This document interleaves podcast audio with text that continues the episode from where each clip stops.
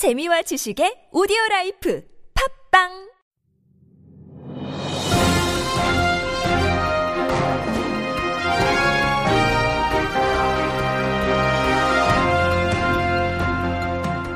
유쾌한 남자들의 시시콜콜 토크쇼 김프로쇼 지금 시작하겠습니다. 저는 김프로입니다.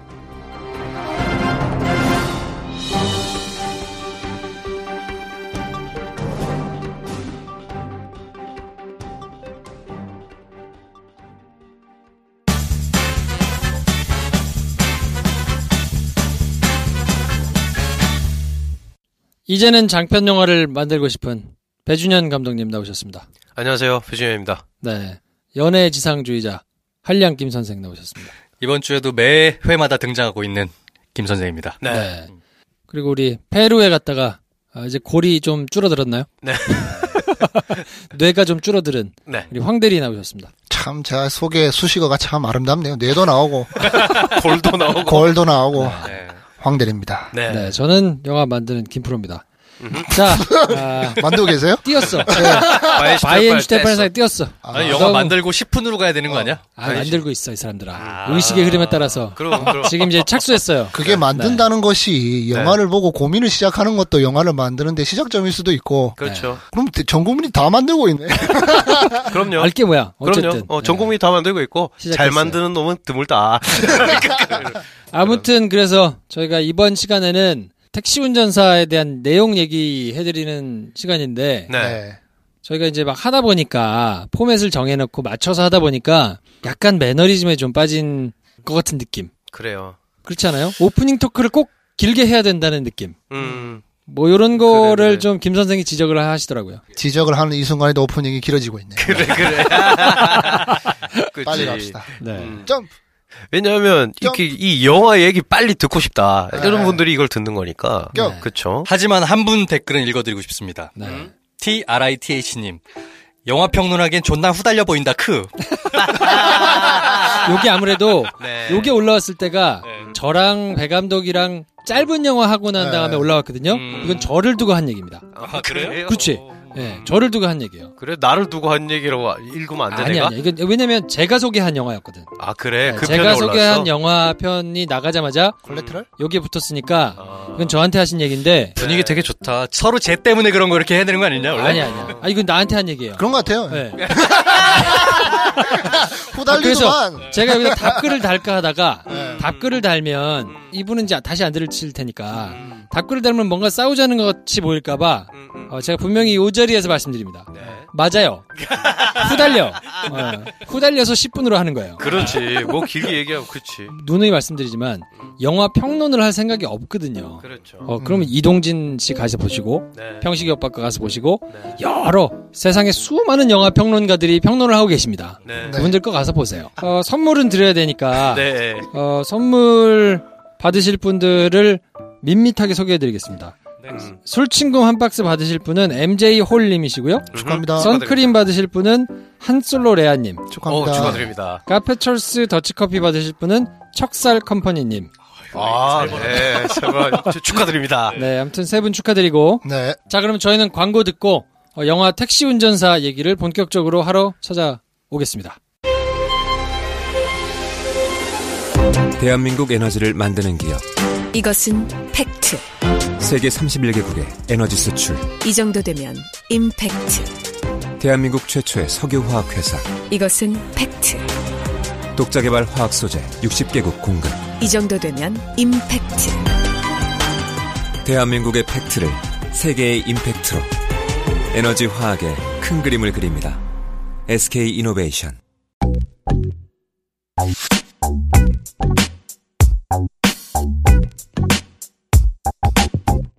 오늘의 요리 시간입니다. 우선 첫 번째로 재료 생선입니다. 생선, 두 번째 재료 김입니다. 김, 자, 이제 생선을 김에 버무려 주세요. 생선, 김, 생선, 김, 프라이팬에 구워 주세요.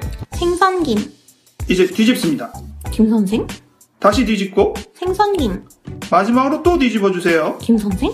완성. 오, 맛있네요. 이래서 김 선생, 김 선생 하는 거군요. 마른 장작불로 구우면 얼마나 맛있게요. 김프로쇼!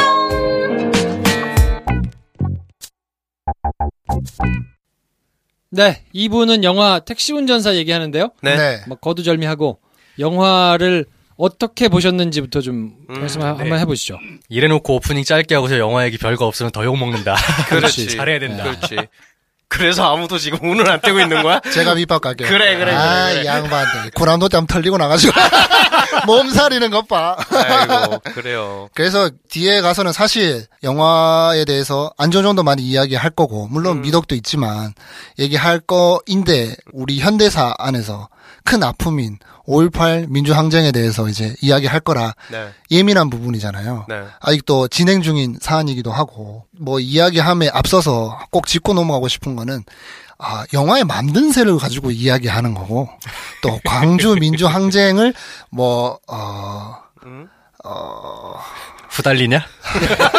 후달리네. 선택하기가 되게 어, 조심스러운데 여기지 않는다? 아니 네, 욕을 저희- 좀 먹으면 어때요? 먹을 수도 그래. 있지. 그 정도 자신이 아, 없어? 그래. 그 여러분들이 신산단 하셨던 것처럼 음. 여러분들은 혼자 그냥 독고다이 하시는 분들 저는 회사에 회사에 속한 몸이라 직장 직원이.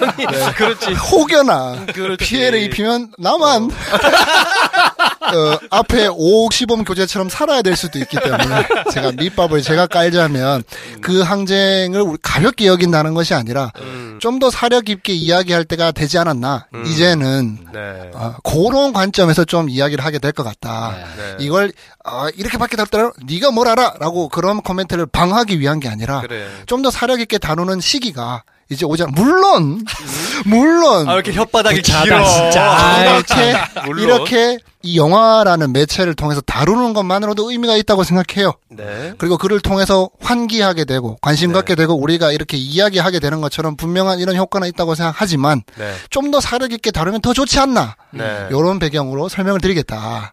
알겠어. 그래요. 아, 아유, 힘들다, 참. 정말. 고생했다. 첫 내가. 진짜 멀리서 댓글 보면서 안타까워가지고 아, 그래. 아, 그러면 이렇게 본인들의 한 줄 평을 부연하면서 이렇게 얘기를 하면 뭐가 나오겠네. 네, 그렇죠. 네, 네, 네. 네. 자 그러면 먼저 어쨌든 영화가 이제 뭐 대박 행진을 하고 있으니까 네, 네. 어, 이렇게 흥행을 하고 있는 뭐 나름대로 좋은 이유들이 있을 거 아닙니까? 네. 아, 본인들이 이제 좋게 보신 아 요건 괜찮았다 참신했다 요것 때문에 아마 어, 사람들이 많이 보는 거 아닐까 싶다 하는 것들이 어떤 게 있을까요? 이 시점이면 영화가 한 7, 800만을 달려가고 있을 거라고 저는 예상을 하는데. 그럴 수도 있죠. 네. 아, 제가 한 줄 평을 할 때 영화 그러니까 사실을 다루는 그나마 좀 나은 음. 방법이라고 말씀을 드렸던 것 같아요.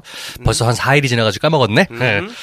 구남도랑 붙은 게 이건 큰 운이야. 음. 그러니까 영화가 픽션을 그러니까 넌 픽션을 다루는 데 있어서 어떤 태도를 취할 수 있는가라는 부분에서 구남도랑 엄청 비교가 돼요. 음. 택시 운전사에서 다루는 방법이 머리 쓰지 않고 조금 어설퍼 보여도 음. 그 시점에 그 자리에 놓였을 법한 우리 일반인의 시선으로 쭉 영화를 끌고 가잖아요. 음. 그 접근이 좋았다. 음. 그러므로 더 공감할 수 있는 폭이 넓어지고 있다. 척하지 않았다. 그렇죠. 머리 쓰지 않았어. 전 그게 네. 좋았어요. 음. 네. 음. 그래서 만듦새랑 상관없이 그 영화를 실제로 보러 가는 사람들도 똑같잖아요. 일반인이에요.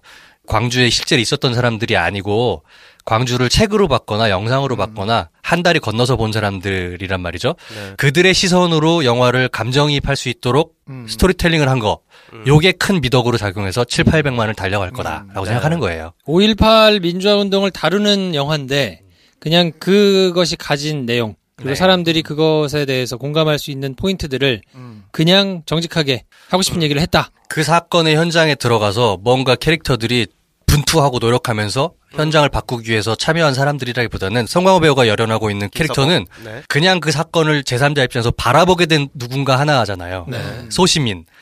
그의 시선으로 그냥 쭉 기승전결을 가고 있잖아요. 음. 그게 공감을 불러일으키고 있다는 거죠. 송강호 씨가 그 현장에서 뭔가 그 변화를 만들어내기 위해서 했던 일이라고는 힌스피터를 데리고 나오는 일딱 네. 하나잖아요. 근데 그것도 사실에 있어 근거한 일이고. 네. 그러니까 오히려 머리 쓰고 막 뭔가를 상황을 만드는 게 아니라 객관적으로 보려고 할 수 있는 토대를 마련해 주는 거죠. 저는 그게 좋다는 거죠. 음. 네. 저는 이 부분에 대해서 조금 더 더하자면 저는 오기 전에 황진미 평론가가 쓴 영화 평론을 보고 좀 일견 동의하는 부분도 있었고 그래서 그런지 한줄 평도 비슷해진 것 같은데 그때 있었던 일을 직시하게 하는 거 그때 감춰졌던 진실을 지금이라도 바라보게 하는 거 그래서 그 고통을 나누는 거 거기도 분명히 어, 이 영화가 가져가는 미덕이 있다라고 생각하는데 저는 뭐 얘기하고 싶은 좀 더 좀 더 그 뜨거운 마음으로 좀 더 나가서도 되지 않았나 유해진 배우 이런 대사를 하잖아요.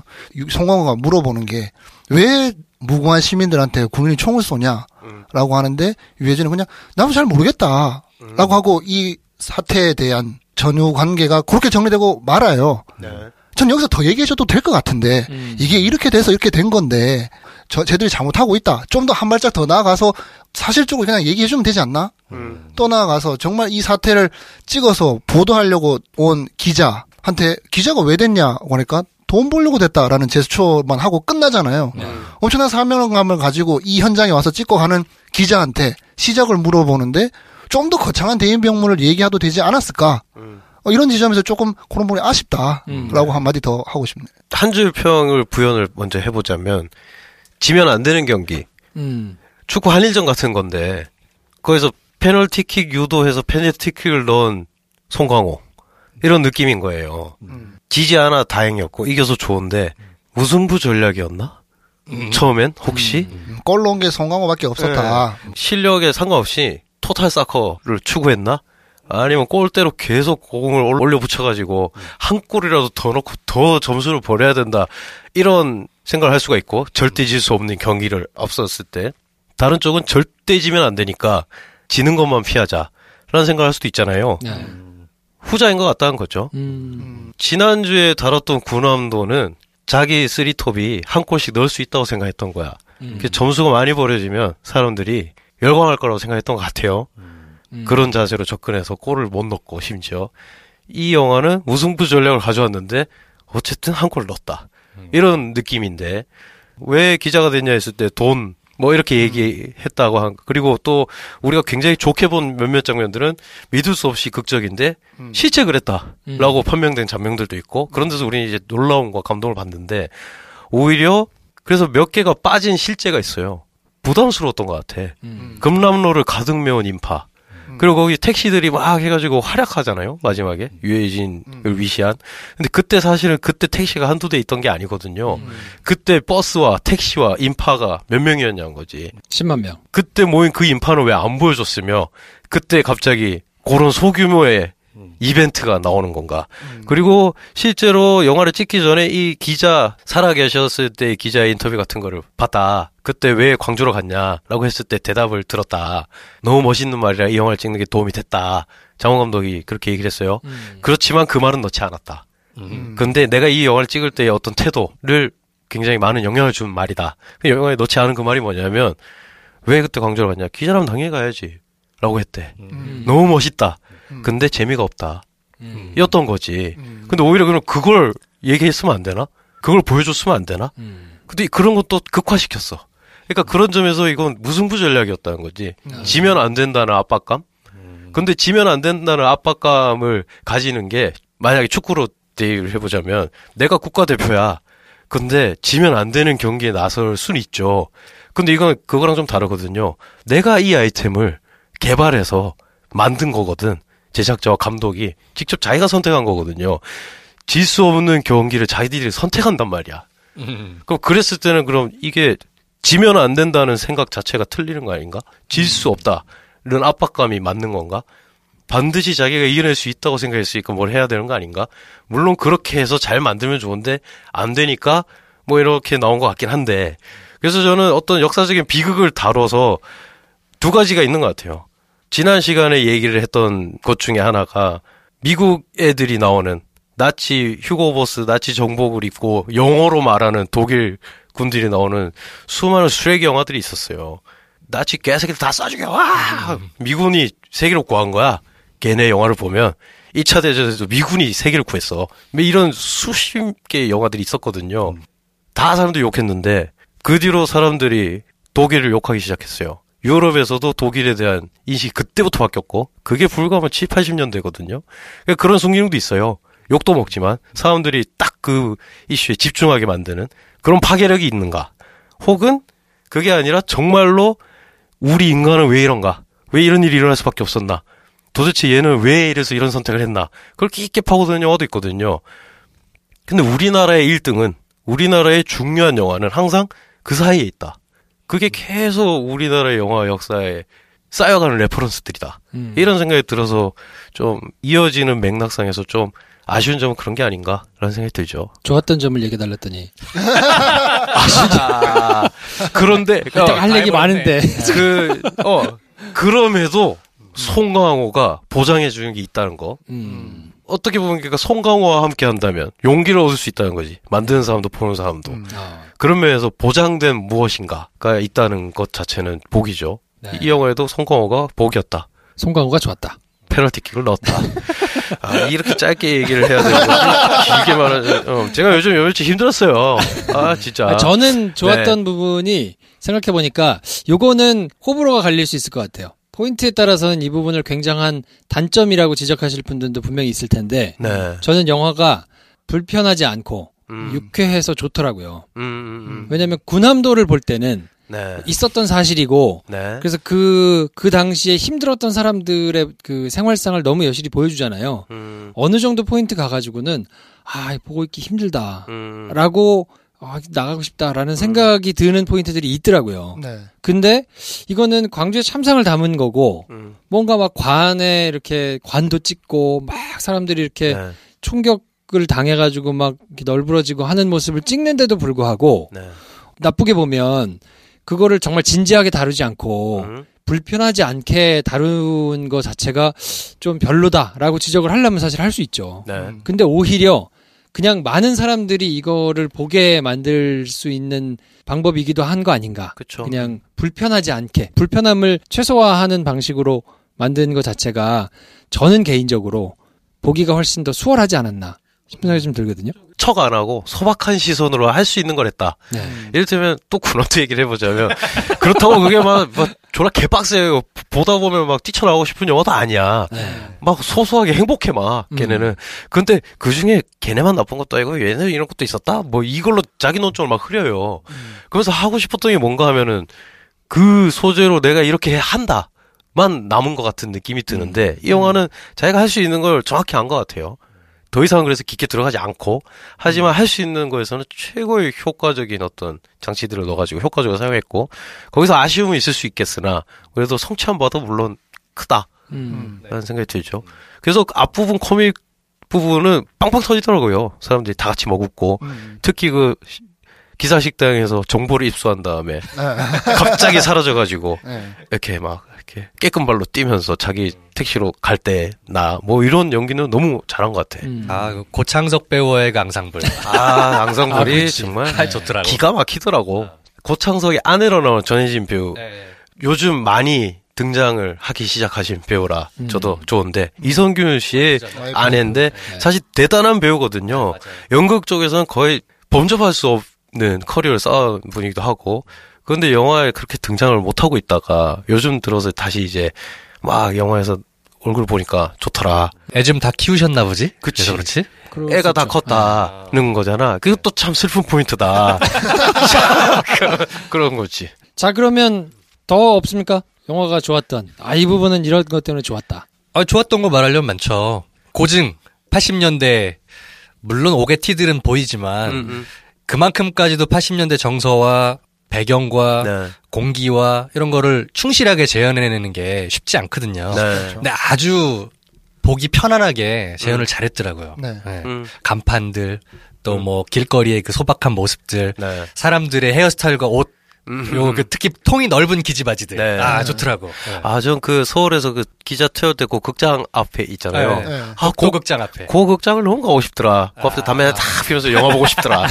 그런 생각이 드는. 그렇죠. 나는 네. 주된 소재인 택시 그 자체가 너무 귀여워가지고 음. 그거 말고 뭐 포니도 나오고 막 이렇게 하잖아요. 그치, 그치. 아, 저때 그 레트로. 그래, 아, 레트로한. 잘 restore 해가지고 요즘 애들 몰고 다니면 좋겠다. 그 수동으로 조작하는 네. 모습 막 보이잖아요. 근데 수동으로 조작하면서 연기하기 힘드니까 그걸 개조를 했대. 음. 자동 사단으로. 아 진짜요? 갖고 택시를- 싶더라. 어, 네. 그리고 그 택시 기사들이 그 시대 때 저는 안 태어나서 모르겠습니다만 음? 어, 이 그래? 택시 기사 분들이 흔히 쓰던 그 등 받침대. 등 받침대. 아, 네. 대나무 동글동글한 거. 지는 어떤- 모른다면서 말해.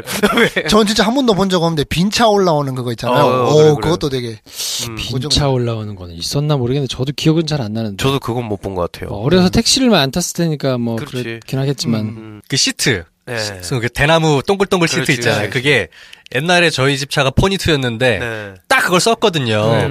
근데 우리 것만 그런 게 아니라 차들은 아. 대부분 그걸 썼어요. 그렇죠. 네. 맞아. 그 약간 담배 쪘네. 아, 그리고 담배 그- 쫓는 디폴트지. 그 호루라고 그러잖아요. 호루. 응, 호루. 차 이렇게 골목에다 네, 세워놓고 이렇게 네. 덮어놓 옛날에 그 아, 그렇지, 많이 그렇지. 덮어놨었거든요. 네. 사람들이. 네. 저 우리 아버지 차에 그걸 맨날 제가 덮고 아. 막 이랬거든요. 아버지가 이제 호수를 아파트 4층에서 호수를 길게 뽑아가지고 4층 베란다에서 아. 호수를 내려드리면 아버지가 막 물세차하고 제가 호루 덮고 했는데 한 번은 어떤 동네 형이 담배를 피다가 고, 차 뒤에 딱 쪼그려 앉아서 담배 피면 딱 숨기 좋잖아. 그러다가 호루를 태웠어. 내가 그걸 봤어. 어. 동그랗게 동그랗게 구멍이 난 거야. 어. 내가 이걸 아버지한테 얘기를 해야 되나 말해야 되나. 어. 그 형이 내가 본 걸 봤어. 아. 얘기할 거라고 생각했겠지. 음. 근데 난 고민을 하면서 들어갔거든요. 네. 우리 아버지가 딱 와가지고 다음날 아침에 출근할 때 그 호루에 빵꾸가 난 걸 딱 본 거야. 이거 화를 내려다가 봤더니 내가 봤을 때는 분명히 동그란 빵꾸 하나였거든요. 네. 그걸로 우리, 우리 집 차 프라이드였는데 프라이드라고 뚫어놨더라. 욕덜 먹으려고 그랬는지 진짜 프라이드라고 영어로 뚫어놨어. 담배 담배빵으로 프라이드 어, 썼어? 프라이드를 뚫어놨어. 야, 진짜 네. 형 뭐 하고 계세요? 보고 싶네. 아, 이분 창조적이시네. 아, 패기 있는데. 뭐 그런 기억도 나고. 네. 그런 것도 좋았고, 네. 어, 연기 앙상블도 음. 아, 소소하고 귀엽고 좋았어요. 네. 사담입니다만 그차 보통을 레카에 싣고 찍거든요. 근데 이건 택시 운전사가 택시를 정말 직접 모는 장면이 많이 나오잖아. 네. 레카로 찍은 장면이 거의 없대요. 그러니까 차 자체를 그 밑에 이 판을 강화 철판 같은 걸 대가지고 차 옆에 이렇게 날개처럼 붙여서 음. 카메라 장비와 촬영 스텝이 모두 올라설 수 있게 음. 만들어 놓고 직접 차를 다 운전하면서 찍었대. 오호. 예, 그런 노력이 또 들어간 음. 영화다. 뭐 그래서 그런 거는 신경을 많이 쓴 것 같아. 저는 영화 내내 통틀어서 가장 좋았던 장면이 음? 엄태구 씨가 아, 어, 그 이제 군인이 도와주잖아요 네. 나중에 네, 아, 뭐 나름 의식 있는 군인인 거지. 네. 야 근데 정말 그 장면이 제일 좋았던 것 같아. 그 장면이 백미 중에 하나죠. 그냥 그 영화 통틀어서 가장 긴장되고 네, 배역도 정말 저 이상 나올 수가 있을까? 어. 깎고도 맞췄지. 아, 막, 네. 이야, 진짜 뭐 엄태구 연기 잘하고 스타일 좋은 건 알았지만 네, 정말 딱이다 저 배역은. 그 목소리가 그렇게 파괴적일 줄 몰랐네. 와. 우리 항상 약간 아쉬워했잖아요. 약간 네. 딕션이. 그렇죠, 그렇죠. 근데 여기선 정말 그게 너무 잘 맞더라. 정말 그냥 저 이상 할 수 있을까? 음, 그냥 음. 존재 자체로 압도하고 그 사람들을 그냥 쥐락펴락 했다가 음. 마지막에 딱 보내준 그 장면이 네. 이야 정말 가장 저는 좋았던 것 같아요. 야, 그 눈빛과 딕션과 네. 그 약간씩 말을 주잖아요. 말하기 전에 긴장감 높여주고 막. 음. 하, 또 내 군대 있을 때 생각나고 그러더라고. 네. 아, 요거는 소소하게 크게 뭐 그런 건 알지 모르겠는데 저는 송강호 배우가 뭘 이렇게 입이 미어지도록 먹는 장면이 너무 좋더라. 음. 어, 먹방. 그 장면에 모르겠어요. 왜 그런지 모르겠는데 정서적으로 되게 네. 좋더라고요. 먹는 장면이 한 세 가지 정도가 대표적으로 나오는데 하나는 이제 서울에서 출발하기 전에 기사식당에서 그 음, 음. 불백을 먹는 장면. 네. 아, 그는 뭐 상추 막팍 써. 먹고 야, 싶다. 10만 원만 빌려줘. 뭐 이거 있잖아. 어. 그 장면 좋았고 두 번째로 이제 광주에서 주먹밥 먹는 장면. 네. 그 장면도 좋았어요. 네. 그리고 세 번째로 순천에서 국수. 이게 세 개의 정서가 각각 다른 지점들인데 그렇죠. 그 다른 지점에 그 사람이 지금 무슨 마음인지를 그냥 먹는 장면으로만 봐도 알것 음. 같아. 아, 그렇지, 음. 그렇지. 그게 너무 좋더라고요. 연기의 네. 힘이죠. 네. 백미 가장 중요한 장면이라고 누구나 생각할 장면이 순천 유턴 장면. 어, 예, 음. 한 컷으로 찍었잖아요. 음. 실제로 찍을 때도 굉장히 어려웠다고 하는데 어. 왜냐하면 노래를 불러야 되지, 음. 운전을 해야 되지, 유턴을 해야 되지, 울어야지. 울어야 되지. 음. 어. 실제 그 사거리 그 세팅 또또 짧았대요. 음. 그러니까 충분히 이렇게 멀리서 오면서 준비해서 가는 게 아니라 액션 하면 바로 가다가 유턴해야 돼. 음. 그래서 여러 번 찍었다고 하는데 그래서 성광호 배우도 그게 야, 힘들었다 쉽진 않았다라고 얘기를 하는데 그 컷에서 어떤 그래도 감독의 야심이 좀 보였고 음. 배우가 충분히 그걸 잘해내서 하이라이트 장면이 되지 않았나. 네. 약간 영웅 본색이 떠오르기도 하고 주윤발이 그 보트 유턴 촥 음. 왜날 쳐다봐? 아니 뭐 더 있냐는 거지. 좋았던 거 뭐. 좋았던 거를 더 있나? 없었어요? 황대리? 없었어? 뭐 없, 없었나 봐. 어, 이 사람 광주가 가벼워? 광주가 예. 그 정도밖에 안 돼요? 우리한테 광주가 요 정도밖에 안 돼? 보내버려야지. 어, 대구라서 그런가. 이 뭐. 한 이- 3주 후에 이제 황대리하고 같이 넷이 앉아가지고 아, 신세한테 한번 해봅시다. 이 양반도 TK 황이었어. 어, 대구라서 그거 잘 모르나 보네. 여러분들의 이 지역 감정 유발하는 멘트 어, 바람직하다는 걸 지적하고 싶고요. 보면서 이 양반들 이런 양반들이 아닌데 왜 이렇게 관대한가? 특히 이 영화에 대해서 도대체 구남도는 뭐였나? 네가 그러니까 군함도를 안 봐서 그래. 도대체 구남도가 어땠길래 이렇게 상대 평가에서 후한 점수를 받고 있나? 네. 저는 여러 가지 얘기했던 지점들에 대해서 아쉬운 점을 얘기하려고 생각했던 그 지점들이 음. 이 사람들한테 왜 이렇게 찬사를 받는 장면이 되었나? 네. 예를 들어 엄태구 장면 아 네네. 좋았고 몰입은 했는데 어, 뭐 주요한 역할이고 카타르시스도 느꼈는데 조금 더 배경 설명을 할 수 있지 않았냐? 얘가 왜 보내줬나? 그냥 한 마디만 뭐 어디 얹었어도 좀 이해가 될 것 같은데 뜬금없잖아. 음. 약간 그 그런 지점. 부분이 조금 아쉽긴 하죠. 네. 맨 마지막에 그래서 뭐 도와줬다는 건가? 그게 똑같 또 있어요. 뒤에 가면 맨 마지막에 공항에서 이제 다음날 몇 시 비행기인데 바꿔서 가잖아요. 그러고 나서 그 상대편에 대응이 없어요. 어. 얘가 뭐 아르고를 한번 하려 그러나? 뭐 그렇게 했는데 그냥 쑥 가버리고 끝나잖아요. 네. 뭔가 이야기가 있나? 잘랐나?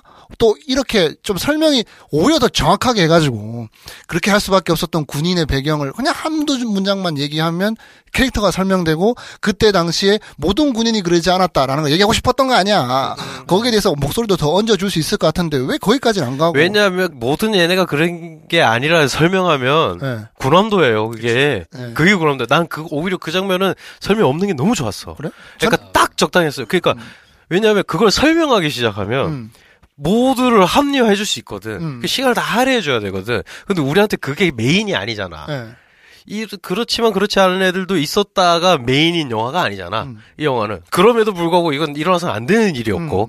드- 정말 천만다행 상식적인 선택을 한 그래도 어떤 드러나지 않은 의인 한 명이 있는데 얘를 또 설명해 음. 주기 시작했다면 뭐 구구절절할 수 있겠죠. 그치. 아니, 나 근데 뭐 오히려 이렇게 그게 더 안 좋았을 것좀 같아. 구구절절하게 많이 설명해달라는 게 아니라 좀 더 약간 의아할 수 있잖아. 얘가 왜 보내줘 하고 물론 공통된 대한민국 국민의 정서로 뭔지는 알겠 상황은 이해하겠으나 좀 더 그 상황을 보충해줄 수 있는 설명이 필요한 장면이지 않았나 싶은데 오히려 음? 설명이 굳이 안 해도 될 것 같은 송강호의 backstory를 누워가지고 달빛에서 구구절절 설명하잖아요. 네.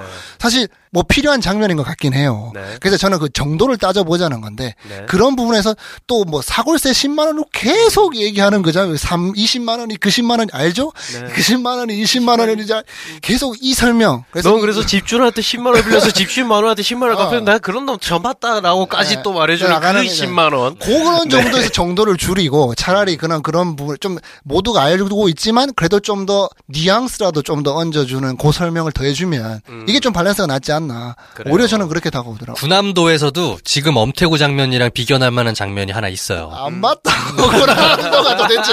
어땠길래 왜 이러는 기억하실는지 모르겠는데 송중기 일당들이 이제 대탈주국을 벌이기 위해서 파삭 이동을 하고 있는데 밤에 잠행을 하다가 이제 걸리면 안 되는 상황이잖아요. 그래요.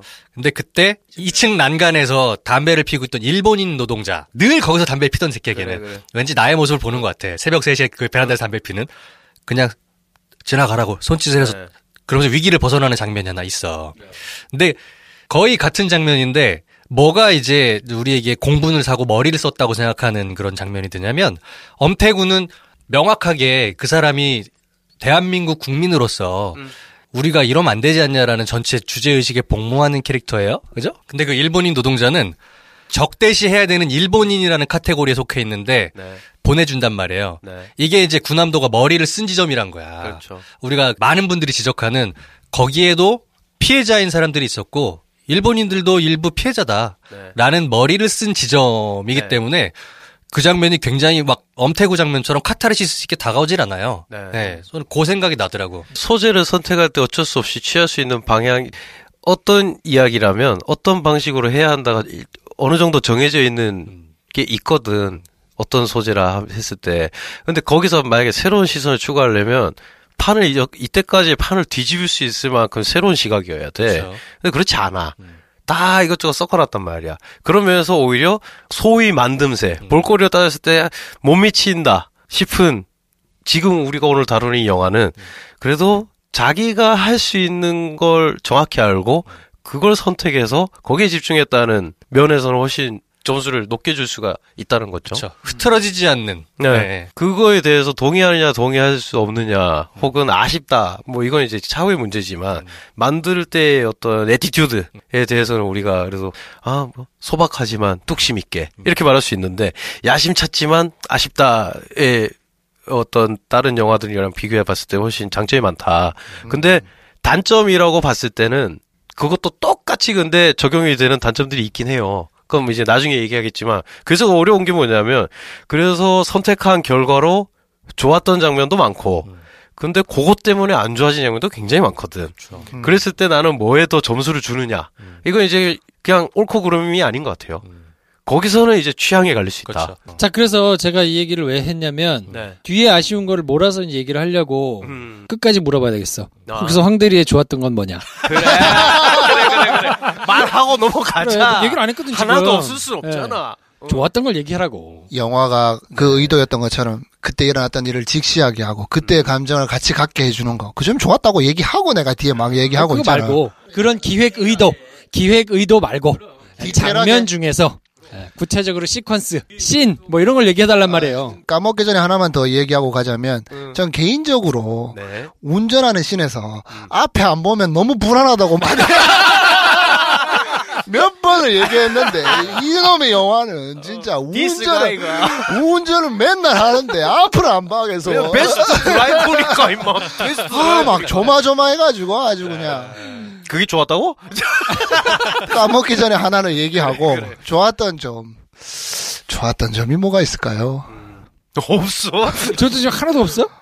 하나도 없어. 좋았던 아니 뭐? 고증에 있어서의 그 디테일함에 대해서도 한번 이야기를 했었고 차도 마음에 들었어. 아니 이럴 수 있겠죠. 좋은 기획 의도. 음. 라고 말은 하지만 그러니까 그런 접근 자체에 대한 거부감이 있는 거 아닌가 황대님은 이거 우리 지금 해결 안 된 이 문제. 야 생각만 해도 이게 가슴이 좀 깝깝해지고 이거 지금 어떻게든 청산해야 되는 문제인데 음. 이게 이걸 영화로 만들 때 에 대한 어떤 거부감이 애초에 있는 거 아닌가? 상업 영화 흥행해야 되는 어떤 포맷으로 만들 때 이것 자체가 약간 좀 이미 난 진입 장벽이 있다 뭐 이렇게 뭐 여겨지는 그럴 수도 있죠. 그래서 뭐늘 얘기하는 거지만 이거 다루는 것만으로 저는 의미가 있다고 생각을 하는데 좀 더 사려 깊은 방법은 없었나. 예를 들어 이 영화가 그래서 성공한 지점이 뭔가를 보면 저는 많은 부분에서 아쉬운 게 있는 건데 아 칭찬하라 그랬는데 왜 칭찬하라 계속 많아 뒤에 아쉬운 점은 많아 아쉬운 좀점 하려는 게. 많거든. 칭찬하고 넘어가자는 거지 하나만 합시다 하나만. 하나만 해봐 하나만 해줘봐. 그래. 저 하나도 없을 수 없잖아. 고창석 싫었어, 고창석? 고창석 사투리가 이상했어? 날씨 좋더라. 아니 야, 그게 왜 그러냐면 날씨. 5월의 광주 5월의 날씨를 기억하잖아요. 5월의 날씨의 광주는 그렇게 좋았는데 그런 일이 일어났다는 게 더 비극적으로 다가와가지고 그리고 화려하게 그려진 그 날씨 자체가 오히려 이상한 정서를 저한테 일으키더라고요. 순천 시장 에서 사람들이 예, 그냥 예. 평범하게 택시 잡아가고 자기가 안 태워준 사람 룸미러로 보잖아요. 음. 그냥 그냥 일상을 살고 있잖아. 불과 몇 킬로 안 있는 데인데 그 순천 시장 그 국수 너무 맛있을 것 같고 음. 정도 넘치고 단지 그냥 지명이 바뀌었을 뿐인데 음. 너무 화사하고 좋은 마을이 더 슬프게 다가오긴 하더라. 그래도 분명히 제가 몰랐던 지점도 있어요. 저도 뭐 음. 젊은 세대라 얼마나 알고 있나 또 알아봤자 그 음. 현실을 직접 목도하신 분들에 비해서는 턱없이 부족하겠지만 뭐 이런 디테일들 택시 주유를 하러 가는데 이게 뭐 3,000원이라고 부르는데 뭐 4,800 이렇게 넘어가니까 막 보란 듯이 손광호 깎으려고 네네. 가는데 어 그게 다 무료였다는 거? 음. 현장에서 택시 정말 이 영화의 제목인 택시 운전사. 자야 사야. 운전사. 운전사들의 역할이 그랬다는 거. 사실 저 개인적으로 저는 택시를 많이 타는데 음. 탈 때마다 속상할 때가 되게 많거든요. 음, 음, 그래. 디테일한 여러 가지 그래. 어, 어. 외부적인 환경과 음. 택시 운전 기사분들의 그런 태도나 이런 부분에서 좀 화가 날 때도 많은데 어, 이분들이 어. 훌륭한 역할을 하셨구나 근본적으로 그만 물어봐 힘들어하잖아. 야, 그러니까 안 이렇게 물어볼게. 이렇게 물어봤더니 둘이가 날씨가 좋았고 택시 운전사에 대한 나의 어떤 선입관을 버리게 됐다. 에라이 씨. 그래서 아니 그 이, 야, 포스터는 괜찮았어 포스터? 그래서 디테일하게 디테일하게 예를 들어서 큰 의미를 저는 부여하고 있는 게 그 현장에서 몰랐던 모르게 일어났던 그런 한 명한 명의 역할들에 대해서 정말 분명히 알게 되는 지점이 있더라. 또 그 부분의 다룸에 있어서 가지고 그 굉장히 어떻게 보면 영화 중에서 가장 디테일한 부분 중에 하나라서. 어 또 그 택시 운전사 여러분들의 영웅적인 면모들 아주 오케이 오케이. 아주 좋았다. 자, 그러면, 애썼네. 어, 힘들었다. 아이, 네. 참 어렵네요. 그래요. 자, 그러면 어, 택시 운전사의 아쉬운 점들이 분명 있을 텐데 네. 어, 아쉬운 점들이 어떤 게 있습니까? 제가 그냥 총대를 메고 자폭을 한번 할게요. 저는 아쉬운 점을 말할 때 애정이 있는 겁니다. 이 말도 저 말도 아닌 말을 하는 걸 정말 싫어하거든요. 근데 제가 가끔 이 말도 저 말도 아닌 말을 길게 할 때가 있어요. 당신은 항상 길게 하잖아. 근데 어 근데 그 길게 하는 중에 이 말도 저 말도 아닌 말 하나만 한 말을 계속 하면서 이렇게 계속 우회하면서 음. 말하는 경우가 있거든요. 그때는 그 말하는 대상이 그냥 지구에 없었으면 좋았을 것을 이라는 생각을 하고 그 정도로 말하는 거예요. 뭐 지난주 방송에 대상이 된 영화에 대해서 콕 집어 말한 건 아닌데 그런 점에서 택시 운전사는 아쉬움이 많았다. 네. 그러니까 좋았던 점도 많았다는 얘기예요. 어떤 게 아쉬웠나요? 하나만 말씀해 주시면 되게 신기하게도 황 대리가 아까 얘기한 그 장면이 전 제일 싫었어요. 어떤 장면? 인물의 내면을 직접적으로 드러내 보이는 장면인데 등 기대 누워가지고 달빛. 달빛 아래 둘이 갑자기 굉장히 공감대가 형성된 그 순간 그 전에 그 언어와 이런 걸로 굉장히 우여곡절 끝에 의사소통 잘 안 되는 이 둘이 음. 마음이 통했잖아. 네.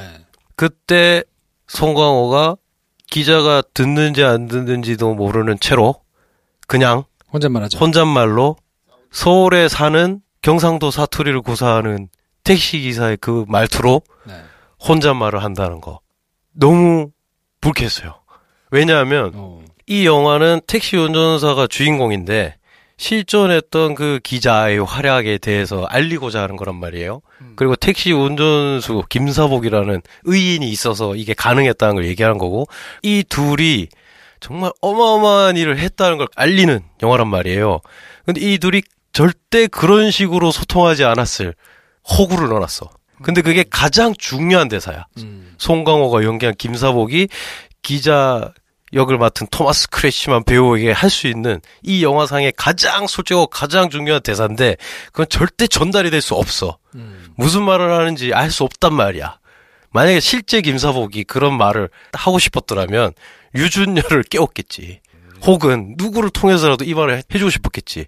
근데 여기에 김사복 캐릭터는 그 자기의 메시지를 얘한테 전달하고 싶은 사람이 아니에요. 그걸 스크린홈에 나한테 말하고 있어, 직접적으로. 독일인 기자한테 말하는 게 아니고. 네. 그러니까 이런 시선이 너무 싫어. 음. 너무 편의적이. 그러니까 얘네가 이 순간 사람이 아니야. 이 둘의 활약이 굉장히 중요한 영화인데 사실 한 명을 주인공으로 따지자면 그 독일인 기자 윌켄을 주인공으로 할 수는 없잖아요. 한국 영화니까. 그래서 택시 운전수 김사복을 주인공으로 한 것까지는 좋았다는 거지. 물론 거기서 나오는 많은 아쉬움이 있어요. 하지만 그걸 다 넘기더라도 이 둘이 마음이 진정 통하는 이 순간에 사실은 그렇게 하면 아무것도 전달이 되지 않은 방식을 우리한테 설득하려고 그냥 대놓고 나한테 말하다니. 음. 연극에서 방백하듯이. 그게 좀 영화의 quality를 확 저하시킨 거 아닌가? 비슷한 맥락인데 택시 운전사 김사복이라는 사람이 소시민이고 우리랑 똑같은 사람이다라는 거를 강조하기 위해서 넣었던 디테일들이 너무 유치해. 음. 딸과의 관계에 집중하는 모습. 이게 너무 편의적이잖아요. 음. 그러니까 구남도에서 황정민이 소희한테 이렇게 하는 거랑 다를 바가 없어요. 네. 그냥 저 사람은 딸을 끔찍이 아끼고 네. 10원 한 장 아끼기 위해서 이것저것 맨날 신경 쓰는 소시민이다라는 말을 하고 싶었다면 음. 적당히 너무 그렇게 막 그 심파조로 몰아갈 필요 없어. 네. 근데 너무 그런 부분의 디테일에 주말 드라마식의 표현들이 들어갔다는 거. 음. 전 그게 좀 싫었고 또 하나는 뭐냐면 만섭이가 순천으로 백해서 국수를 먹는 장면 역시 먹는 장면이 좋았는데 그 국수집에서 아줌마가 이것도 하나 먹어요 하고서 주먹밥을 툭 주잖아. 네. 그게 너무 사족이야. 무슨 말인지 알죠? 그렇죠. 네. 굳이 그렇게 사람을 네. 주먹밥을 보고 어. 음. 안 그래도 옆에서. 음. 야 광주에 무슨 일 났대는데 그러니까 아유 그거 다 대학생들이 뭐 해가지고 그 서울에서 내려와 가지고 저 못된 놈들이 하는 거야. 음. 그 대사 자체도 너무 과장됐어 솔직히 네. 말하면 그렇게 하지 않고 그냥 드라이하게 야 그런 일 있었대는데 아유 뭐 설마 그러게 하겠어 정도만 해도 그걸 듣고 있는 김사복은 속에서 열불이 날 수 있는 거잖아요. 네. 왜냐하면 관객의 시선은 이미 김사복한테 감정이입이 돼 있단 말이에요. 네. 내가 그 현장에서 택시 운전사처럼 1박 2일을 지내다가 비겁하게 도망쳐 나온 사람의 감정이입이 탁 돼 있어서 그내 관객이 나도 네. 그런 마음이 있는데 굳이 거기서 그거를 폭도 얘기를 하고 그리고 어, 활용점정으로 주먹밥을 줘서 사람을 한번 더 격동케 하는 게 음. 네. 너무 유치한 설정이란 거지. 자, 황대님 여기 동의하나? 방금 기 선생님 말씀에 동의하십니까? 네. 그러면 엄태구가 설명 안 된 게 왜 아쉬워? 그럼 거기서도 엄태구가 사실은 우리 어머니가 지금 금남도에 있습니다. 뭐 이랬어야 더 좋았다는 거 아니야? 아까 한 말은. 아니 뭐 그걸 어떻게 세련되게 연출해서 과하지 않게 응? 어 메시지를 얘의 역할을 설명해 준 거는 사실 감독의 역할인 것 같고요. 응? 이렇게 얘기하고 싶었던 그 밸런스에 대해서 저는 얘기하고 음. 싶었던 거예요. 앞 부분에서는 필요 굳이 그래. 그 정도까지 설명할 필요는 없는 데는 과하게 설명하고 음. 또 약간 하나 얹으면 좋지 않나 개인적으로 봤을 때 음. 그런 부분에서는 생략이 많이 돼 있고 이런 밸런스에 대해서 이야기하고 싶었던 그래요. 거고 광주에서 유해진 씨 집에 놀러 가가지고 놀러 간 건 아니지 참. 어. 그렇지. 어쩔 수 없이 하룻밤을 보내러 갔을 때 그 자리에서 먹는 식사 장면. 아, 잔이 별로 예, 없어가지고. 예, 예. 근데 이제 독일인 기자에게 이거 먹을 줄 알아? 매운데? 했더니 아 먹을 수 있다는데 막 눈물 흘리고 음. 거기까진 괜찮다 쳐. 네. 굳이 유준열을 일으켜 세워서 노래를 부르게 만들고 같이 춤을 추게 하는 게그 그러면서 조카랑 닮았다까지 네. 가면서 이제 장면이 의도하는 바는 알겠어요. 그 장면이 그 시절의 광주가 음. 정치적으로 어떤 격동의 시대이긴 했지만 광주 일반인들에게는 그냥 변함없이 똑같은 하룻밤이었고 우리는 충분히 네. 행복하고 평화로운 동네였다라는 얘기를 해주고 싶은 거잖아요. 네. 그러면 그렇게까지 너무 과도하게 표현할 필요가 있나 싶은 생각이 드는 거예요. 음. 네.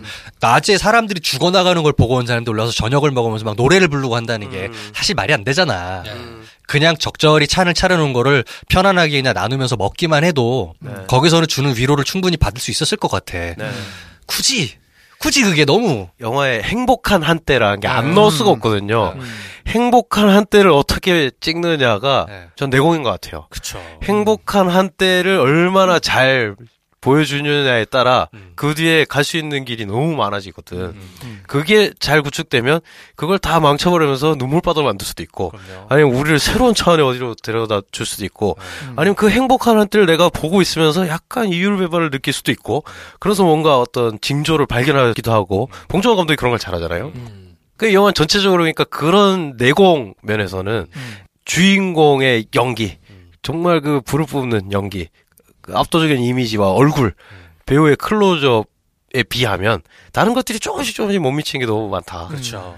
저는 그 특히나 리듬 너무 늘어진다는 느낌이 좀 음. 있었거든요. 네. 어, 뭐 총격전도 그렇고 카 체- 체이싱 장면도 그렇고 음. 어, 중간 중간에 아 이거 조금 길다, 좀 음. 늘어진다. 굳이 이렇게까지 좀 어, 그래서 오히려 긴장감을 좀 떨어뜨리는 부분들이 조금 많았던 것 같은데 네. 비슷한 느낌을 저는 의형제를 보면서 조금 받았거든요. 채석장 내지는 네, 네. 그런 공장 뭐 이런 데서 외국인 노동자들하고 막 싸우는데 음. 어, 뭐 알겠는데 아 조금 좀 길다, 좀 음. 늘어진다라는 느낌을 좀 군데군데에서 의형제 때 받았는데 네. 그 다음에 고지전을 볼 때는 그래도 그게 되게 그냥 스피디하게 쭉쭉 가더라고요. 음. 그래서 음. 어 괜찮다라고 생각을 했는데 다시 약간 의형제 때로 돌아간 것 같은 느낌이 조금 음. 드는 대목들이 좀 있어서 음. 아, 그런 부분이 조금 아쉽다는 생각이 좀 들었어요. 그 원인을 제 나름대로 그냥 생각하는 거는 좀 설명조예요. 음. 음. 모든 게. 막 설명하려고 해. 네. 그러다 보니까 리듬이 늘어지더라고요. 강렬하게 음. 이미지로 딱 박힐 수 있는 장면들이 그러면 음. 그것조차 힘을 못 받는 그렇죠. 아 물론 느껴지게 만들었지 아. 그걸 보면서 내가 뭐 별 생각 없을 수는 없는 장면들이 음. 있는데 그게 근데 하, 이게 조금 조금 과하다 음. 혹은 이걸 아, 이렇게 말고 다른 방법 없었을까 하는 생각을 음. 자꾸 하게 만드는 이유가 그렇게 쌓아가는 과정에서 음. 조금 비약이 있다던가 아니면 내가 딱 지금 몰입하기 힘든데 하는 식으로밖에 못한 부분이 있지 않나. 그리고 저는 그 광주를 탈출하는 순간부터는 조금 굉장히 실망스러웠는데 음, 이게 뭐 나름대로 유쾌하고 영리하게 불편하지 않게 만들려다 보니까 네. 마지막 부분에는 거의 리얼리티를 그냥 뭉개버렸거든요. 음, 그러니까 그카 체이싱을 하면서 그 이제 안기부 사람들을 그렇게 따돌리고 차가 음. 뒤집어지고 난리가 네. 나게 하고는 도망갔는데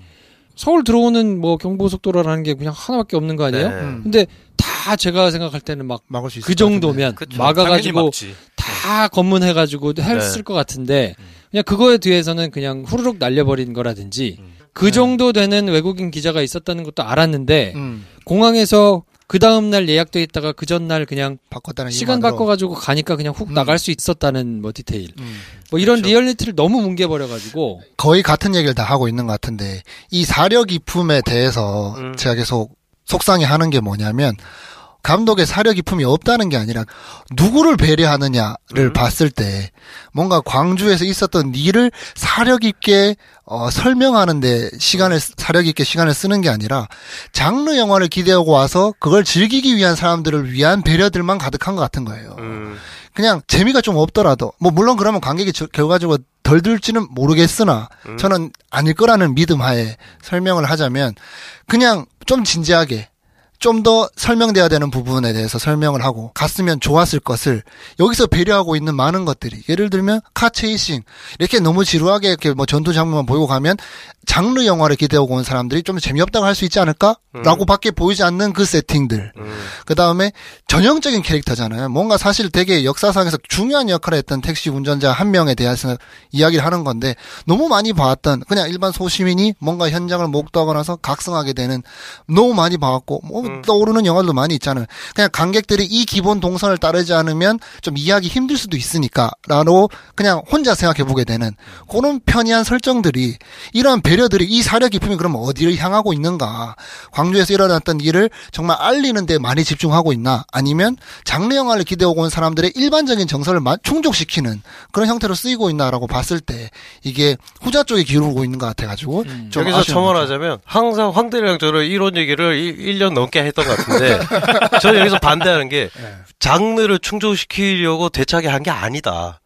그랬다면 바스타즈가 나왔어야지. 음. 바스타즈는 히터를 얼굴을 벌집을 만들어요. 음, 근데 쾌감이 느껴진다고. 음. 그건 아무런 고려를 하지 않았어. 장르적 쾌감 이외엔. 음. 그이 영화 과연 그런 쪽으로 갔냐. 항상 저는 이게 문제인 것 같아요. 반반 치킨이 문제예요. 그러니까 극단적으로 짬짬- 가지 않았던 그러니까. 선택을 안 한 거예요, 사실. 음. 그러니까 송강호를 전면에 내세워놓고 이 소재의 힘을 가지고 나머지는 관리했다. 이 영화를 그냥 잘 만들었다. 여기서 자기의 의의는 다 했다. 근데 그게 흥행을 해요. 만만하게. 그렇게 표현한 게 네. 정확할 수는 있겠네요. 네. 네. 그리고 이제 형식을 보면 buddy movie잖아요. 네. 둘이 갔다가 둘이 올라와서 음. 뭔가 아 한 명을 꼭 찾고 싶은데 음. 뭐 못 찾는 음. 뭐 이런 얘기니까 그럼 buddy movie가 되려면 음. 각자의 역할을 굉장히 충실하게 하고 그렇지. 그게 나중에 시너지를 내서 빡 터져줘야 사람들의 감동이 배가 되는데 저는 제일 화가 났던 부분이 뭐냐면 음, 음. 기자가 취재를 안 해. 음. 역시 기자가 전직 취재를 안 기자라서. 해. 가만히 보면 네. 그 기자는 사람이 아니에요. 그렇지, 음. 그렇지. 왜냐면 이 사람이 카메라맨이 아니거든. 음. 그러면 나와서 광주가 어떻게 되느냐, 뭐 지금 상황이 왜 이러냐, 서- 몇 명이 되느냐 물어보러 다닌단 말이에요. 음. 그리고 내가 카메라만을 데려올 수 없으니 카메라를 가져서 찍는데 음. 제가 보기엔 분명히 그거 안 돌아가고 있는 카메라 그냥 된 거거든요. 음. 그러니까 적어도 필름이 돌아가진 않더라도 음. 그거를 대고 내가 컷을 진짜로 찍는 거를 염두에 두고라도 카메라를 잡아야 네. 그게 비춰질 텐데 이 사람은 시늉만 하고 있어요. 음. 카메라 뷰파인더로 사람들을 지금 보고 있는 것도 아닌 거야. 음. 그러니까 그냥 그거를 또 시늉을 하고 있으니까 그게 너무 보이니까 네. 아 저 사람이 실제로 저걸 화면에 담으려고 하는 열의도 안 보이고 네. 팩트를 담으려고 하는 열의도 안 보이고 음. 그런 게 전혀 없으니까 저 사람은 기자가 아닌 것 같은데 연기. 전혀 기자가 그 서프라이즈 같다고 욕하는 사람들이 있는 마음이 음. 느껴지는 거예요. 음. 아 저 사람은 기자로서 목숨을 걸고 달려와서 정말 자기의 모든 걸 걸고 음. 자기 일을 하는 건데 일을 안 하잖아.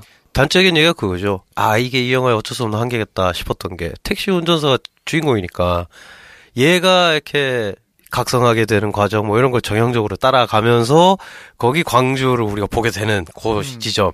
이게 되게 기가 막힌 선정이긴 해요. 위치 선정이긴 한데 이거의 한계가 뭐냐면 둘이 쪼개지잖아.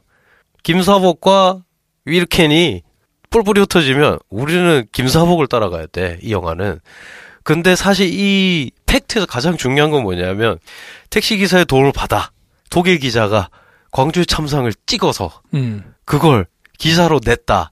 이게 제일 중요한 팩트인데 우린 근데 그때 택시 기사는 뭐 했나? 갈 수밖에 없는 영화예요, 이 영화가.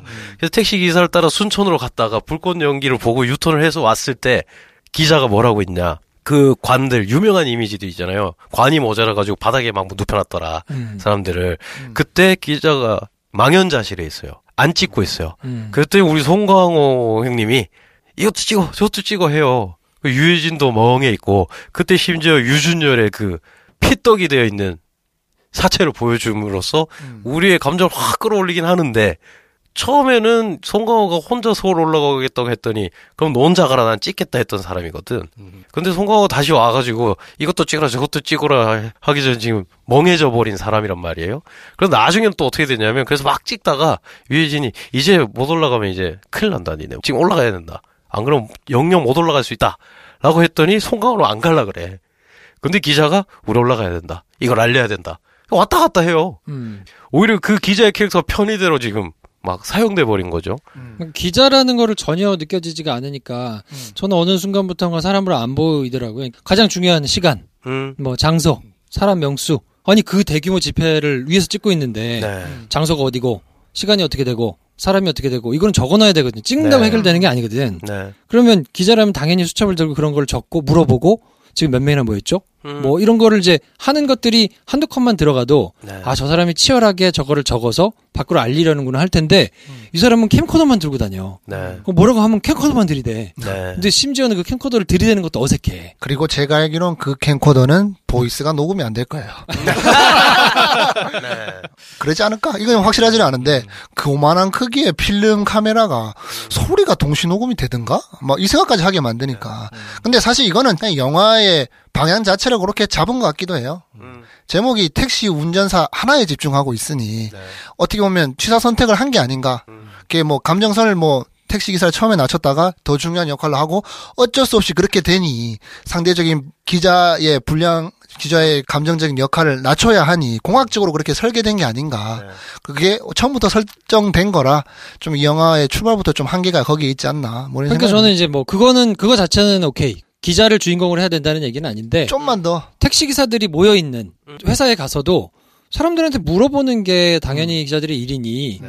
거기서 그냥 뭐 돈 가지고 싸우는 거에다가 네. 한컷 정도는 음. 물어볼 수 있거든요. 네. 그런 것만 그냥 집어넣었어도 음. 아 얘가 곳곳에 가가지고 뭐를 하는 기자구나라는 게 그리고 제가 모은 정보가 밖으로 좀 가야 될 텐데 네. 라는 거에 대한 사람들의 공감대가 있었을 텐데 뭘 하고 있는지를 잘 모르겠으니까. 아르고였나요? 베네플렉이 연출한 실화를 바탕으로 한 정말 쫄깃쫄깃하기 그지없는 영화인데 다 보고 나면 미국이 부럽다 이런 생각 들거든요. 음. 저들을 위해서 저 재능 있는 애들이 생 지랄을 해가지고 쟤네를 겨우 빼내는 이야기를 보고 같이 박수 치게 된단 말이에요. 장르적 재미와 반반 치킨도 맛있을 수 있어. 그러면서 독보적인 영화가 될 수 있어요. 네.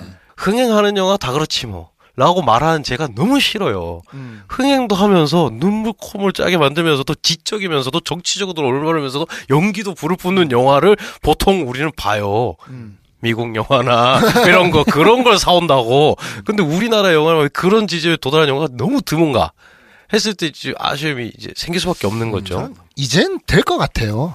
그런 부분에 있어서 고려하지 않아도 불과 이제 몇 달 전만 해도 이 사회에 정의가 있냐라고 음. 거기에 어, 좌절하고 있던 국민들에게 네. 어찌됐든 살풀이해서 풀어줘야 되는 감정이 산재하고 있었다면 네. 이제는 이제 그런 좀 더 나아가서 이제 인간의 내면을 들여다보는 그런 영화를 얘기해도 이해할 수 있는 감정적인 여유가 우리 관객들한테 있지 않을까? 음. 그래서 좀 패기 있게 뭔가 하고 싶은 이야기에 대해서 진중하게 풀어가도 나머지 양념들을 치지 않아도 좀 볼 수 있는 감정적인 여유가 좀 생긴 시대가 아닌가. 네. 이렇게 과감하게 진단을 해보지만 그야 제 생각이고 만드시는 아니, 분은 아니 그리고 저는 또 이게 이걸 과감하게 해라도 아니야. 김사호 막 찾아봤거든요. 그거 쿠키 통해 해가지고 하자 뭐 한 것도 택시 기사의 아이디였고. 어 근데 우리 알아챈 것 같은데 그냥 보내준 것 같더라라고 한 그 군인 이야기도 사실 실제였고. 제일 재밌는 포인트는 실제 있었어. 음. 진짜를 존중해서 그게 재밌을 거라고 확신했으면 네. car chasing 안 넣었을 거라는 거지. 더 황당한 건 화려한 휴가라는 영화가 있었잖아요. 신파라고 욕도 많이 먹고 누구는 보고 누- 몸을 가눌 수 없을 정도로 슬펐다 하는 사람도 있고 하다못해 거기도 금남로를 찍었어요. 음. 빽빽한 금남로를 그거 하나만으로도 압도적이란 말이야. 음. 전 시민 도청으로 플래카드 하고 쫙 가던 그 거기 모여있던 사람들만 보여줘도 우리는 느낄 수 있는 사람들이에요.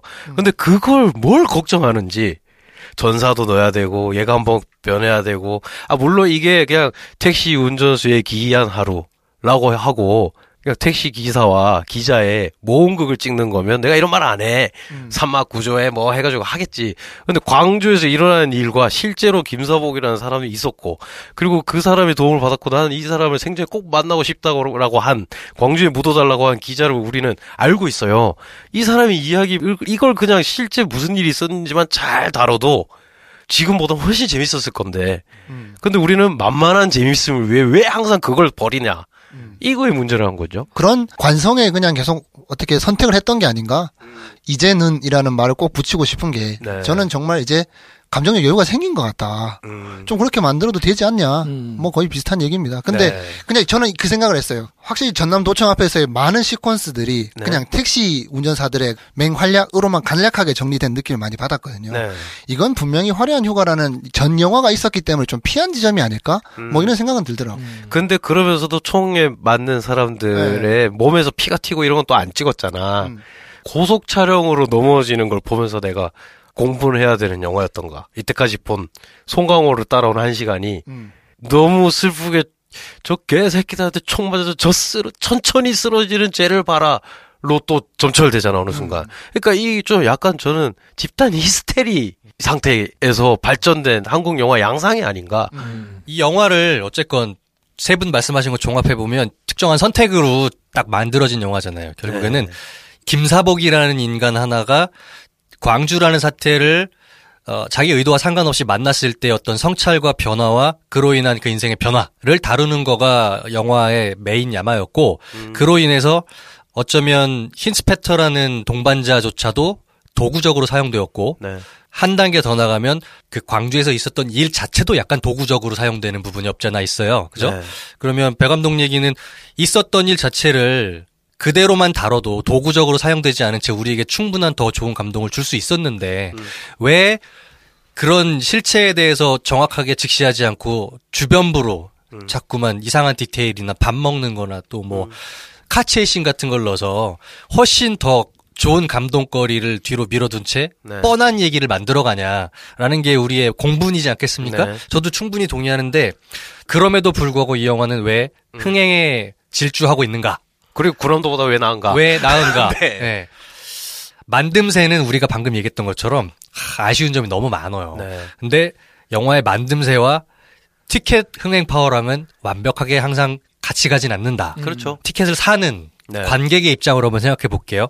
관객들은 영화를 보러 갈 때 내가 기대한 바를 충족시킬 수 있는가? 음. 그러니까 100% 만족된다면 만 원이 아깝지 않고 음. 어디 가서 영화를 보고 나서 야 괜찮더라 봐라 라고 할 수 있어요. 이게 1번이고 두 번째는 내가 기대하지 않았는데 굉장히 새로운 게 있더라. 음. 이러면 또 만족하고 야 볼만해 라고 할 수 있을 것 같아요.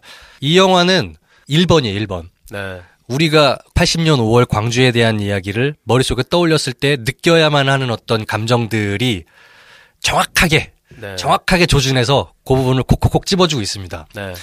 그 시대에 그 장소에 일어났던 굉장히 그 충격적인 사건의 현장. 이때 정말 이런 일이 있었단 말이야라는 눈으로 확인하고 싶은 욕구가 있겠고요. 그랬을 때 또 하나가 두 번째가 이제 공분. 어떻게 저런 일이 있을 수 있는가. 네. 저런 짓을 하고도 살아있는 놈들은 뭔가에 네. 대한 공분. 그리고 그 시점에 의도치 않게 엮여 있지만 소시민들로서의 어떤 그 감당해야만 했던 고통과 슬픔을 같이 겪고 싶은 요 세 가지 포인트가 있단 말이에요. 요거 세 가지를 방식은 굉장히 후졌을지 모르겠으나 어쨌건 정확히 조준하고 있어요. 그래서 상당 부분 성공하고 있죠. 드리블 주파 능력이 항상 좋을 필요가 없는 게 네. 위치 선정 옵사이드 라인 안에서만 잘 움직여도 그쵸. 골을 넣을 수 있는 거거든요. 인자기 같은 영화야. 필리포 네. 인자기의 위치 네. 선정에 준하는 네, 뭐 그런 영화다. 축구 싫어하시는 분들은 무슨 말인지 모르겠지만 그렇죠. 네, 주워 먹기 잘한다는 얘기인 거예요, 한마디로. 네. 기술이 아니라 네. 주워 먹기로 해도 골은 들어가면 되는 거예요. 네. 이 영화는 약간 그런 효과가 있어서 네. 지금 700만, 800만 을 향해 달려가고 있고 상대적으로 운이 좋았다고 생각하는 게 구남도는 정확히 이 부분에서 실패하고 있어요. 네. 네. 그렇기 때문에 구남도와 동시에 개봉을 하지 않았다면 아마도 택시 운전사는 비교를 당했을 거예요. 음. 하필 비슷한 사이즈의 또 군함도라는 실제 역사가 다루고 있는 부분에서 동일하게 관객들은 느끼고 싶은 포인트들이 있거든요. 네. 그거를 정확하게 미스매칭돼서 실수하고 있는 영화가 군함도가 딱 네. 한주 전에 개봉을 했던 거에서 분노하고 상처받고 실망했던 마음들이 네. 택시 운전수에서 상당 부분 충족이 된단 말이죠. 음, 그러니 박스 오피스가 군함도를 외면하고 택시 운전사로 달려가고 있는 거예요. 아무도 네. 스크린 독과점 얘기 안 하잖아. 안 해. 1,500개에서 지금 1,800개 가고 있는데 2,000개나 1,800개나 뭐가 달라. 2,000개를 처음에 찍고 욕을 먹었기 때문에 음. 1,500개를 시작했는데 1,500개면 반절 가져간 거거든요. 그렇죠. 아무도 얘기 안, 안 하잖아. 역사에 대해서도 군함도도 역시 역사를 저런 식으로 왜곡하거나 음. 비껴 다뤄도 되냐 라는 비평을 욕을 실컷 먹고 있잖아요. 네. 근데 우리 방금 얘기했잖아. car chasing이 왜 나와? 음. 쇼생크 탈출 찍을 게 뭐냐 하필 9만 원 도로라는 네. 거랑 똑같은 맥락이거든. 역사를 정확히 다루잖아. 팩트가 왜곡됐다는 걸로 찍으려면 택시 운전사도 지적받을 부분이 많아요. 네. 하지만 지적받지 않아요. 네. 왜냐? 정서를 만족시켰기 때문에 이미 영화는 옳으냐 그르냐의 문제가 아니냐 좋은가 싫은가의 문제로 나눠지면서 택시 운전사는 좋은 영화로 돌아섰어요 이미 마음속에서 깔 이유가 없는 거예요. 돌아서게 만든 거에는 저는 만드는 창작자의 어떤 입장이나 태도라는 것도 사실 좀 차이가 있지 않았나? 음. 라는 생각을 하긴 해요. 하지만 저는 이 부분에서 관객들이 호 불호에서 호로 넘어간 데서 창작자의 영리한 선택이나 연출이 기여한 바가 있느냐 음. 별로 없다고 봐요. 네. 오히려 더 잘했으면 더 큰 호로 얻었을 텐데 음. 우리가 40분 내내 지적한 부분들은 굉장히 부족한 부분이에요. 음. 이 이야기는 네. 김프로 쇼의 공식 의견이 아니라 김 선생의 개인적인 의견을 그렇죠. 제가 한번 옆에서 한번 밝혀봅니다. 그래서 택시 운전사는 이렇게 달려갈 수밖에 없을 거예요. 천만, 천삼백만을 갈 수밖에 없을 거라고 좀 봅니다. 네. 아무의 비판도 받지 않은 채. 1300만? 네, 저는 천삼백만 봐요. 근데 배 감독의 서글픔이 저도 있는 거예요. 음. 더 정확하고도 명민하게 다룰 수 있었던 소재와 영화인데 이런 식으로밖에는 못하냐. 음. 어, 똑같은 1300만 스코어를 찍더라도 네. 우리가 훨씬 세련되고 멋있을 수 있지 않았을까? 네. 아쉬움이 많이 남아요. 저는 조금 아까운 부분이 그냥 혼자 상상의 나라를 펼쳐보자면 음. 니암 닌슨을 데리고 어, 어, 이거를 그냥 넷플릭스에서 받아서 어. 음. 옥자를 찍듯이 음. 만약에 기자의 시각으로 음. 이거를 세계에다가 알린 어. 시각으로 만약에 찍어가지고 버디로 성광호를 붙였어도 음. 훨씬 더 큰 사이즈에 잘 나올 수 있는 소재가 아니었을까. 야, 리암 니슨 갑자기 훅 온다. 맥아더 하신 그분을. 그러니까 아니 닮았어, 닮았어. 인, 천 상륙 작전에 데리고 와가지고 쓸 정도면 왠지 이그 정- 양반은 갑자기 공수부대를 때려잡을 것 같아. 근데 자기가 만약에 총 쏘고 막. 갑자기 어. 이런 거지. I don't know who you are. 이러면서 전화로. 만약에 돈을 때려 부어가지고 하자고 마음 먹으면 음. 다른 나라에서도 크게 어, 이- 아시아에 이런 게 있었단 말이야. 그 민주주의의 굉장히 큰 또 획기적인 사건이니까 그렇죠. 굉장히 큰 잘 할 수 있는 이 소재인데 네. 아좀 아깝다라는 생각이 좀 지금 와서 해요. 이런 말을 하면 무슨 의미가 있겠습니까만 참 이걸 로그라인으로 뽑는다 그러면 정말 매력적인 소재였겠다. 그러니까요. 예, 이게 포화가 날아다니는 그 속에서 중요한 역할을 했던 한 소시민의 시각으로 볼 수 있는 굉장히 좋은 소재였던 것 같고 누가 달라붙어도 정말 이 한 줄로 많은 투자와 수많은 배우들의 심장을 울릴 수 있었을 것 같은데 택시 운전사. 그때 그 기자를 태운 택시 운전사가 있었다. 김사복. 이런 사실 하나만으로도 아이러니도 생기고 네. layer 다 생기거든요. 그 굳이 그 전사와 이걸 설명해가지고 얘를 주인공으로 놓고 기자를 더 분량을 뺄 필요도 없었어. 딸을 뭐 보고 네, 싶어 뭐, 하고 뭐, 뭐 국수를 아, 먹다가 택시 타고 갔단 먹 말이야 광주에 네. 서울 택시 그 그것만으로도 좀 엄청난 매력이 있는 영화고 음. 군함도 하면 그 벌써 딱 기대와 우려가 동시에 생기잖아요. 그렇죠. 하시면 어떡할 건데 이거 보고 우리 지금 일본 애들 때려잡는 전체주의로 가야 되는 영화를 만들 수도 없고 음. 그렇다고 거기서 이런 애들도 있고 저런 애들도 있었다고 할 수도 없을 것이며 도대체 이게 어떻게 감당하지? 근데 택시 운전사는 감당하면서도 감동을 극대화시킬 수 있는 거의 필승의 아이템이에요. 그렇죠. 근데 이제 거기에 대한 아쉬움을 이제 리암 니슨으로 방금 말씀하셨는데 김프로님이 더 잘했으면 어땠을까? 토마스 크래치만이라는 배우가 그렇다고 못하는 배우가 아니거든요. 그렇죠. 피아니스트에 나오는 몇 씬 몇 개로 정말 뇌리에서 잊혀지지 않는 얼굴과 연기를 보여주거든요. 제가 정말 좋아하는 발키리라는 영화에도 대사 몇 마디 없어. 근데 정말 멋있. 근데 그게 안 됐다는 건 뭐 저는 창작자 입장으로서 만든 사람들의 한계에 대해서 네. 말을 안 할 수가 없다. 네. 명백하죠, 그게. 네. 결론을 알겠네요. 감독이 잘 못했다. 왜 이 말을 안 해? 나 당연히 이걸로 엔딩이 될 줄 알았는데. 그 뭐 그 참. 하지만 군함도보다 낫기 때문에 네. 모든 오명을 군함도가 뒤집어 쓰고 택시 드라이버는 꽃길만 걷고 있다. 네. 근데 이렇게 하면 저희가 뒤늦게 니네 그 그라운드를 그렇게 시원하게 이렇게 못했던 거 뒤늦게 변명하는 거냐라고 말씀하실 분들도 계시겠는데 저희는 기대한 영화만 뭐라고 합니다. 안 그러면 사실 안 다루고요. 별 얘기 안 하거든요. 뭐 그런 입장이었다라고 말씀을 드리고 싶네. 네, 아무튼 그래서 저희가 어, 한 시간 넘게 택시 운전사에 대해서 이런저런 얘기를 해드렸는데 시작도 안 한 것 같은데. 네. 아, 뭐 스코어도 그렇고 여러 가지로 어떻게 될 것인가 그리고 음. 뭐 1부에 말씀드렸지만 분명히 이제 기사가 나오지 않겠느냐 뭐 이런 거를 기대하고 있으니까 음. 뭐 이후에 흥행몰이를 어떻게 할지 또 네. 소소한 다른 포인트의 기사들이 어떤 게 터질지 뭐 네. 궁금하기도 한데 아무튼 좀 지켜보시면 좋겠고 여러분들도 각자 가지고 계시는 의견들을 네. 어, 댓글 통해 가지고 뭐 이렇게 좀 같이 나누면 좋을 것 같습니다. 근데 끝내기 전에 이 얘기는 꼭 해야 될 것 같아. 어차피 난 게스트니까. 그래 그래. 내 맘대로 허가할 거야. 살풀이하고 가세요. 송강호 배우에 대해서는 분명히 얘기를 해야 돼요. 아, 네. 우리가 이렇게 뭔가 팩트에 대해서 이제 정확하게 다루지도 못했고 캐릭터에 대해서 온전히 설명하지도 못한 이 영화에 대해서 이렇게 깊이 감정이입을 하는 기능 또 효능의 네. 95%는 송강호 배우의 연기였다. 네. 네. 그렇죠. 네. 그렇죠. 그가 hard carry했다. 로베르토 바조라는 축구 선수가 떠오르는데. 그만해 그, 그 말총머리 아시는 분들 많을 거예요. 바조는 그 마지막에 페널티킥 못 넣었잖아. 그런데 살아 있잖아요.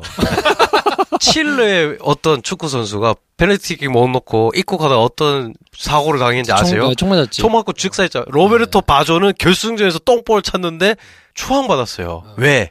바조니까. 뭐 이런 느낌이 아닐까. 약간 편집각인데 저희가. 근데 하여튼 송강호라는 사람이 이끌어내왔던 이 소시민으로서의 어떤 포지션과 캐릭터 그리고 그가 성찰해가는 과정 속에서 변해가는 표정과 눈빛과 그 어떤 손짓 몸짓 이런 것들이 보고 있는 우리에게도 온전히 그 캐릭터에 몰입하게 만드는 힘이었다고 생각해. 그래서 야 정말 보적이다 이 사람은. 네. 그러니까 제가 똥볼을 찼다는 게 아니라 그만큼 그러니까 한 명의 영향력이 크다. 그렇죠. 했을 때 저는 근데 오히려 이런 생각도 들어요. 그러니까 불확실성에서 오는 반반 치킨 같은 영화가 이제 양산됐을 때 네. 어, 이제 전망은 밝다라고 황대님이 말씀하신 게 오히려 송강호 배우 같은 존재가 있어서 가능할 수도 있겠다. 왜냐하면 보증 수표, 보증이 된다. 보증이 많이 될수록 우리는 다양한 시도를 할 수 있는 거잖아요. 이번에도 여실히 야, 이 많이 보면 전 국민이 봐야 되고 아니면 욕을 먹을 수도 있고 이걸 정말 탁월하게 해내지 않으면 평이해 보일 수밖에 없는 이 배역을 이 사람 아니면 누가 할까? 뭐 그리고 거기에 대한 불만을 종종 말씀하시는 분들도 있어요. 너무 반복되는 뻔한 바리에이션 안에서 나온 것 같다. 아쉽다. 하지만 이걸 딴 사람이 했으면 어땠을까 했을 땐, 야, 정말 복이다. 우리나라에서 송가호 배우가 이런 역할을 한 건 복이다.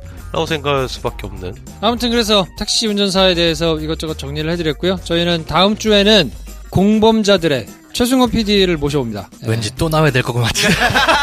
그 영화도 봤는데. 네, 우김 선생님 재미 붙이셨어요. 네. 아무튼 그래서 저희가 정리를 해드리니까 많이 올려주십시오. 저희는 다음 시간에 뵙겠습니다. 감사합니다. 안녕히 계십시오. 안녕히 계세요.